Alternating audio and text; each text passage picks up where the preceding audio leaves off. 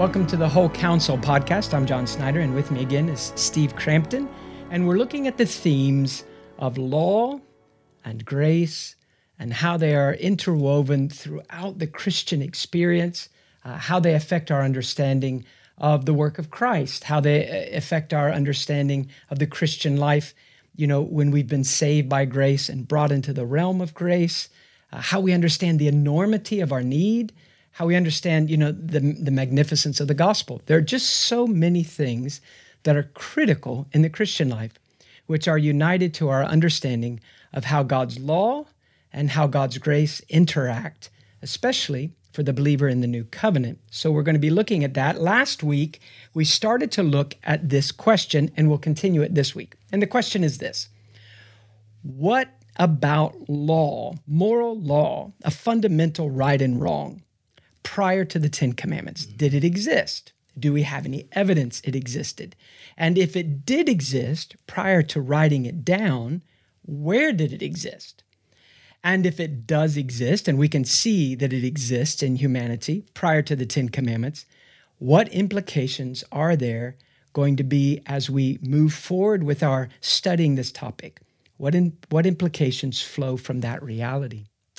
Uh, last week, we looked at chapter 2 of Romans, verse 14 and 15 in particular. Let me read those again.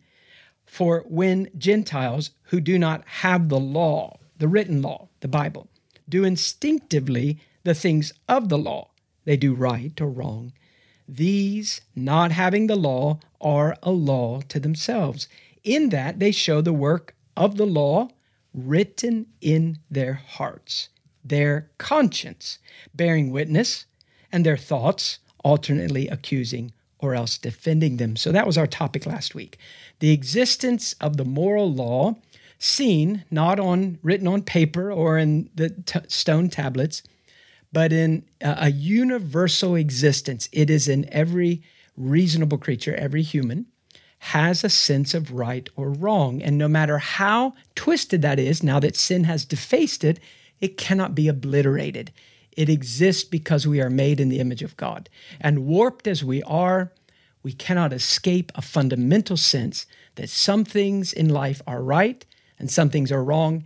And as we mentioned last week, Lewis, C.S. Lewis, makes a great argument there that the category in the human mind of something is right and something is wrong uh, is a real that's a real stumbling stone for those who want to say that there is no moral being yeah. who is behind our creation. Yeah, you're just kind of stuck with it. Well, this week we're going to look at another couple of verses. One is found in Romans 4, and then the other is found in Romans 5. And here we're going to really see uh, some specific evidence um, from these verses going back into the Old Testament. We're going to ask the question Is the fundamental content of the Ten Commandments represented in the conscience prior to the giving of the Ten Commandments. So, not just a, a sense of right and wrong, but does God actually love and hate the things he says he loves and hates in the Ten Commandments prior to the Ten Commandments? And does he expose those things as sinful when they break uh, the, the conscience? And does he punish those? So, Romans 4 and verse 15 says this For the law brings about wrath. And this is in the midst of an argument about uh, Abraham and life and justification by faith and not by works. For the law brings about wrath, but where there is no law, there also is no violation. And that is just a, a, a fundamental principle. It's not even one that's limited to scripture. If a law isn't given, it is impossible to break it.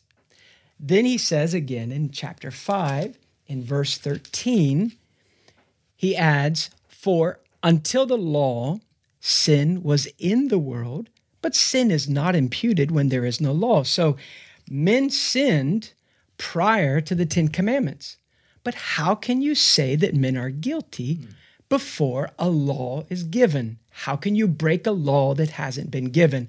Or was there a law given? Yeah, I think that that is a, a really excellent question that just has to be answered. And as we read through Scripture, by the way, I don't know if uh, some of y'all have experienced this, but many is the year that I've read through those Old Testament passages and failed to stop and ask, wait a minute, how can that be wrong when we haven't had the law laid down there? Uh, and one of the first things that we want to point out here is that our obligation as creatures of a holy creator is our obligation to him never changes. From Adam to the time uh, of Genesis 4 through the giving of the law in Exodus 20 to today, the time of Christ, at any time, the obligation remains the same. Why? Because God, the holy, uncreated creator, is immutable. He is perfect. His law is perfect, was always perfect. He is unchanging, and consequently, that obligation is unchanging. What we lost at the fall was our ability to keep the law, which one would hope, and I think is intended through all of history, to point us to that desperate need for grace and mercy and bring us back to the cross of Christ, where those obligations were dealt with once and for all. And so I think there are a host of theological heresies, of uh, just misunderstandings of, frankly, the uh, fallen human heart that wants to be free of law, that wants to believe that those commandments uh, no longer apply to us, and that selfish desire to always do what we want to do rather than what we are called to do and ought to do are still there and we wrestle with those. But i think this we have to lay that sort of foundation in order to rightly approach the law and the gospel. Certainly the so if the obligation hasn't altered then we are you know we are rightly condemned for not obeying our creator. Um, I, I, think that you know as you mentioned there there are quite a few heresies and misconceptions that are cleared up immediately.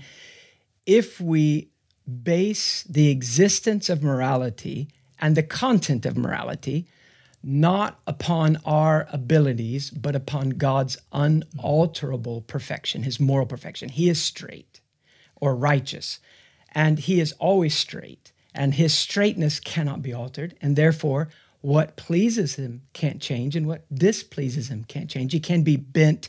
We, we can't bend God's nature to fit our nature, and neither can we bend his moral expectations. But may I, doesn't that raise the question? Well, wait a minute. If we all concede and God recognizes we're incapable of keeping that law, mm-hmm. how is it fair to impose that law on a people that is uh, incapable of keeping it? Yeah, I mean, that's a great question. And I think that, like you said, it's not just the, the, the big thinkers that wrestle with this, or it's not just the moral philosophers. It, it's the average guy that maybe unknown to himself, is using a false logic. So let me let me give you this illustration. If you are in a, a school setting and you're, you know, everybody takes a test in your class and everybody fails and you fail.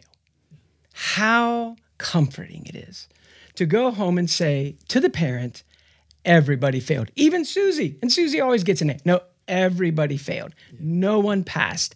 And we feel that, that, that the universal failure of our class therefore alters the nature of failure. My failure wasn't bad. My failure wasn't even a failure. Actually, it's wrong to expect me to pass a test that everyone fails. So apply that morally. If all humanity is imperfect, we have become very uh, adept at saying things like this Well, we're all sinners. I mean, a Christian's not perfect, he's just forgiven. Um, and we might as well say it this way God, everybody fails, yeah. so failure can't be a big deal. Exactly. Think of it this other way you go to school and you take your test, and everybody in the classroom makes an A except you. Suddenly, how ashamed you feel. Everyone's passing papers around. What'd you make? What'd you make? What'd you make? Oh man, great. What did you make? And you realize slowly but surely, as you hear people murmuring around you, everyone has gotten an A except you. And you realize I had the same opportunities to study, I had the same teacher, I had the same notes, I had the same textbook. what is wrong with me? And, and you're, you're humiliated and you just hope that no one turns and says, and what about you? How strange that we think failure is a big deal if we're isolated. But if everybody fails, failure's a little deal. So, you know, just an illustration of how warped our thinking can be when it comes to right and wrong. Doing wrong is, is of immense consequence, whether everybody does wrong or just you. Um, and so we, we can't use that as some kind of excuse that God has lowered the bar of expectation since humanity is now marred. And by the way, when we say that uh, our ability has altered, uh, the old writers talked about like a physical and moral ability. And that seems strange to us because they're not really talking about physical, but think of it this way the faculties of the soul, the mind, the heart, the will are still there. They, they've not been, we've not lost them but they are now under the dominance of a new appetite, uh, of a new worldview, of a new view of myself.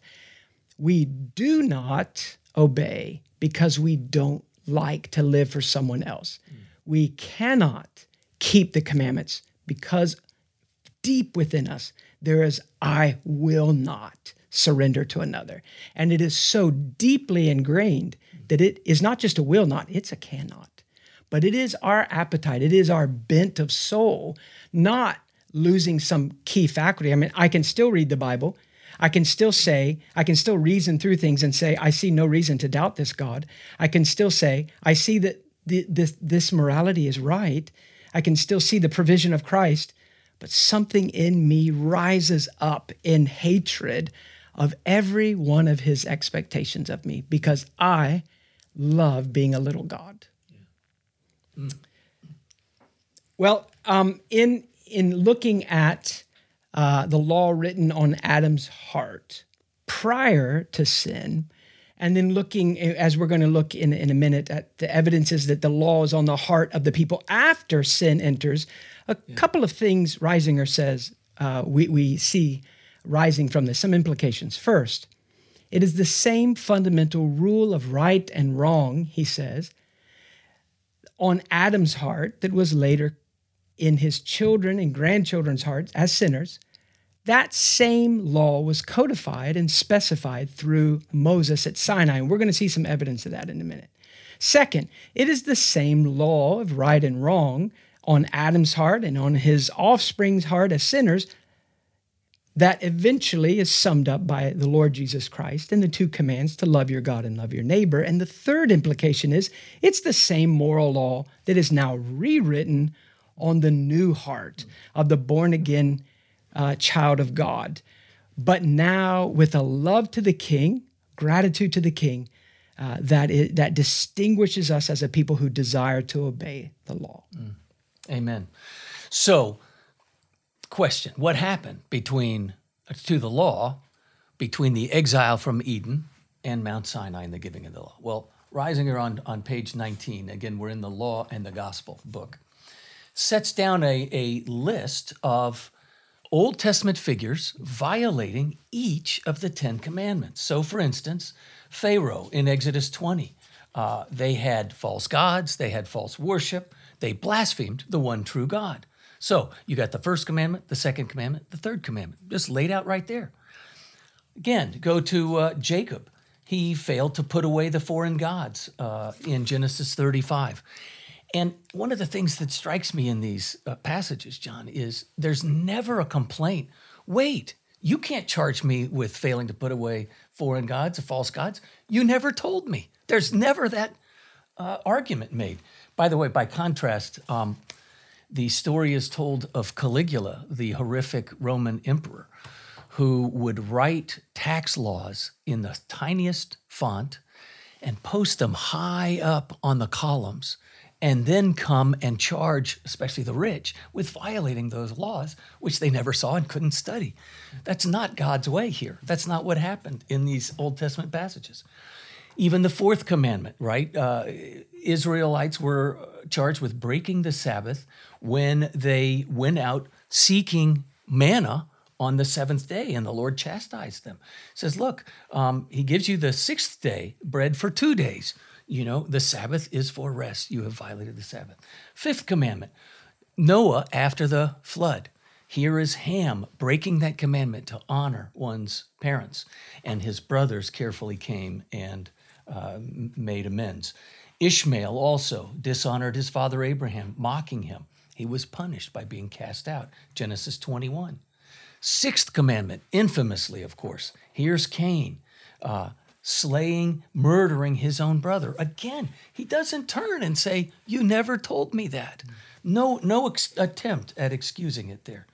In 2 Peter 2 5, by the way, we're told Noah was a preacher of righteousness. Well, how can you be a preacher of righteousness if you don't have the standard of righteousness before you?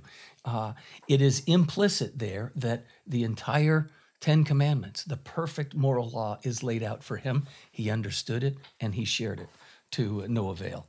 The seventh commandment, uh, adultery, again, the Sodomites famously, infamously uh, broke that greed egregiously. Jude 7 comments Sodom and Gomorrah and the cities around them, in a similar manner to these, having given themselves over to sexual immorality and gone after strange flesh, are set forth as an example, suffering the vengeance of eternal fire.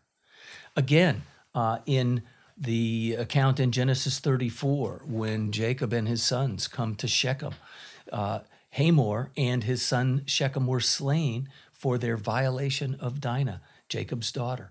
No argument, again, that this was somehow uh, not just. Eighth commandment against stealing Adam and Eve took the forbidden fruit. Genesis 31, Rachel stealing her father's idols.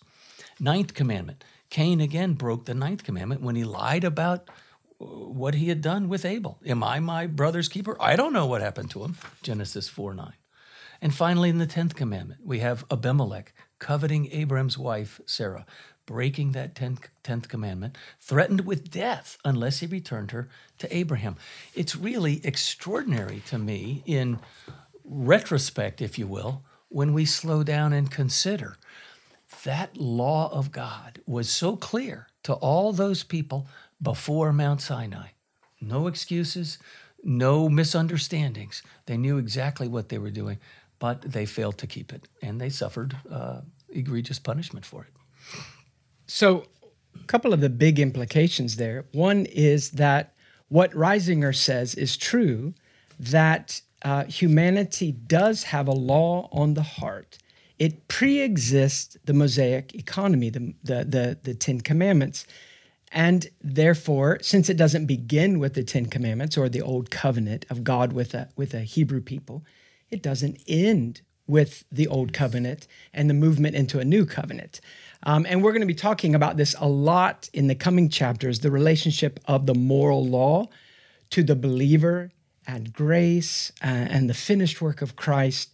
But we want, I think we need to say here at the beginning that neither the, um, the entrance of sin into humanity, debilitating us morally, nor the completion of redemption by Christ at the cross, perfect life, you know, sacrificial death.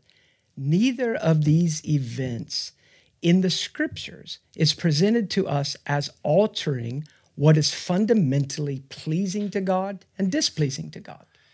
And it seems to me that that's a critical point in that timeline. Maybe it's just my simple mind going here, but if the law did not begin at Sinai, then it is illogical, at least, to conclude that it ended at Calvary. The law, God's perfection, is eternal, just as God is eternal. And I think it is a difficult thing for the modern believer, and maybe this is a sign of the modern church sort of missing the boat a bit, to latch on to that fact and to willingly, joyfully submit to that call to follow God's perfect perfect law as as our happy path of obedience. One thing that we also see here is that we have the, um, in a sense, we have the clearing of God's honor as a judge who is punishing, sometimes with death, the sins uh, that are seen in, in the ones that you read. Um, men and women are held guilty before an eternal God for breaking laws that have not yet been written on stone, if they have no copy of that law within the heart, then they are a people who are in complete confusion. I'm going along. I killed my brother. What's wrong with killing a brother? You know, I wanted to do it, and nobody said I shouldn't do it. Cain doesn't, as you mentioned, Cain never raises that argument. He doesn't justify himself. He only pleads that if God allows him to be dealt with as he deserves, it's just overwhelmingly terrible. You know, the, consequences are too terrible to think of.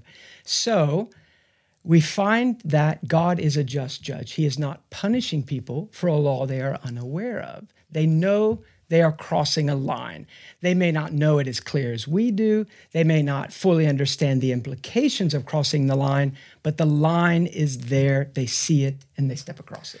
And, and it was there clearly to them. Again, there wasn't a, oh, I misunderstood. You know, like lawyers today, we might argue over one little clause or an and versus an or. None of that, no attempt to quibble with the justness of the sentence or the clarity of the law itself as it was laid down.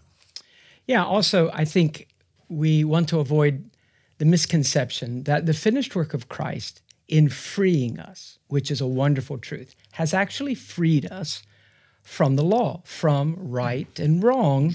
Uh, instead, having satisfied the law's demands of his people, when we are united to Christ, when, when we are positionally represented by Christ, the law has a different relationship to us, but it does not change its content. There is no planet, there is no covenant, there is no you know, millennia where a person can look to Jehovah, to Yahweh, and say, Triune God, now you love adultery. Now you love cruelty. Now you love deception. So, for the believer, the finished work of Christ has freed me from the law as a, as a means of trying to perfect myself and trying to earn God's love. It is not a means of righteousness. We are saved by good works, just not ours, mm. by his good works, which we have hoped in. But the law is still the same. It still has the it hasn't changed its course. It's a river that hasn't, you know, altered and it still shows the same rights and wrongs and we need to understand that neither the fall in Eden nor the finished work of Christ at Calvary uh, have freed us from the obligation to express love to our creator by obeying what he says he wants us to do. Yeah, and when we just again slow down and sort of think about it, right is right today, tomorrow, in Adam's day, and until eternity uh, ends. You know, until humanity ends. And you would never say, "Well, no, right has changed." We don't do that, and yet we want to alter it, as you say, to maybe make it uh, more palatable for us even as believers. That's that, I think, old nature still working on trying to, in effect, remold uh, the law in this case to fit us, just as we often will want to make a, a different God, a different Christ to sort of fit our desires. Um, is, can I jump to one of uh, Reisinger's quotes here? Reisinger gives us um, why the moral law is indispensable for all people on page 23. Let me just uh, read the highlights here. First, the moral law reveals the holy nature and will of the Creator. And John 17, 3, Christ prays that we may have eternal life. And what is eternal life? But to know God. To know his moral law, isn't that part and parcel with knowing God here? Second, the moral law of God convinces creatures of their inability to obey this perfect standard of morality, thus revealing to them not only the sinfulness of their lives, but the sinfulness of their hearts and nature. Third, when the Spirit brings home to the heart the spirituality of the law, it humbles sinners. Don't we all need humbling again and again, giving them a true sense of their sin and misery apart from Christ? Fourth and finally, all of this is to lead us, he says them, I'm going to say us, to the only remedy for our lost and helpless condition. Brings us back to the perfect work of Christ that you mentioned. It is his works that we look to, not ours. And it is God's law that Christ looked to and delighted in, and that we, as followers of Christ and believers in God, must submit to and delight in as well, right? Yeah. The old writers used to, you know, using John chapter 1, verse uh, 16 in particular, verse 17, they used to say, the law has altered its um, view of you in a sense because you're in Christ and Christ has satisfied all the law requires. So it comes to us from the hands of Christ, not from the hand of Moses. And from the hand of Christ, it becomes a friend to lead us on the path of the, of the happiest life, a path where how I can show love to my Heavenly Father is so clearly laid out. And I'm not left to kind of meander and, you know, guessing that I, I wonder if he would like this. Oh, would he like this? So the law has become the friend, and so its its relationship to us has altered in that sense. Um, it, it's you know its role alters. It's no longer condemning us because we are in Christ, but its content, what it requires, what it shows us of God's um, delight and displeasure, cannot be altered. And so that's where it becomes so significant not only to lead us to Christ, as you mentioned, but to guide us after we come to Christ.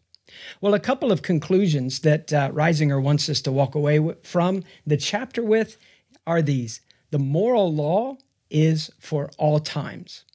So it's, it's in Eden, perfect humanity. It's post Eden, fallen humanity, but not yet uh, written, the law written out in, in the time of Moses. And it's for the believer with the law written on the heart. So the moral law, right and wrong, is for all generations of humanity and it is for all people, Jew or Gentile, religious or irreligious. Whether we have a, Bible with all the wonderful clarity that God has given us, or whether we are atheistic and we worship Mother Nature, but within the heart we have a sense of right and wrong. Our mind, our conscience is accusing or defending our behavior constantly we have the existence of a moral law and we will be held accountable for what we did with that. So, in the coming chapters, we're going to be looking at uh, the Ten Commandments. We're going to be looking at the relationship between the law and the Savior's work, the law and the Christian, the law and grace. So, we hope that you'll be able to join us uh, as we look at those things.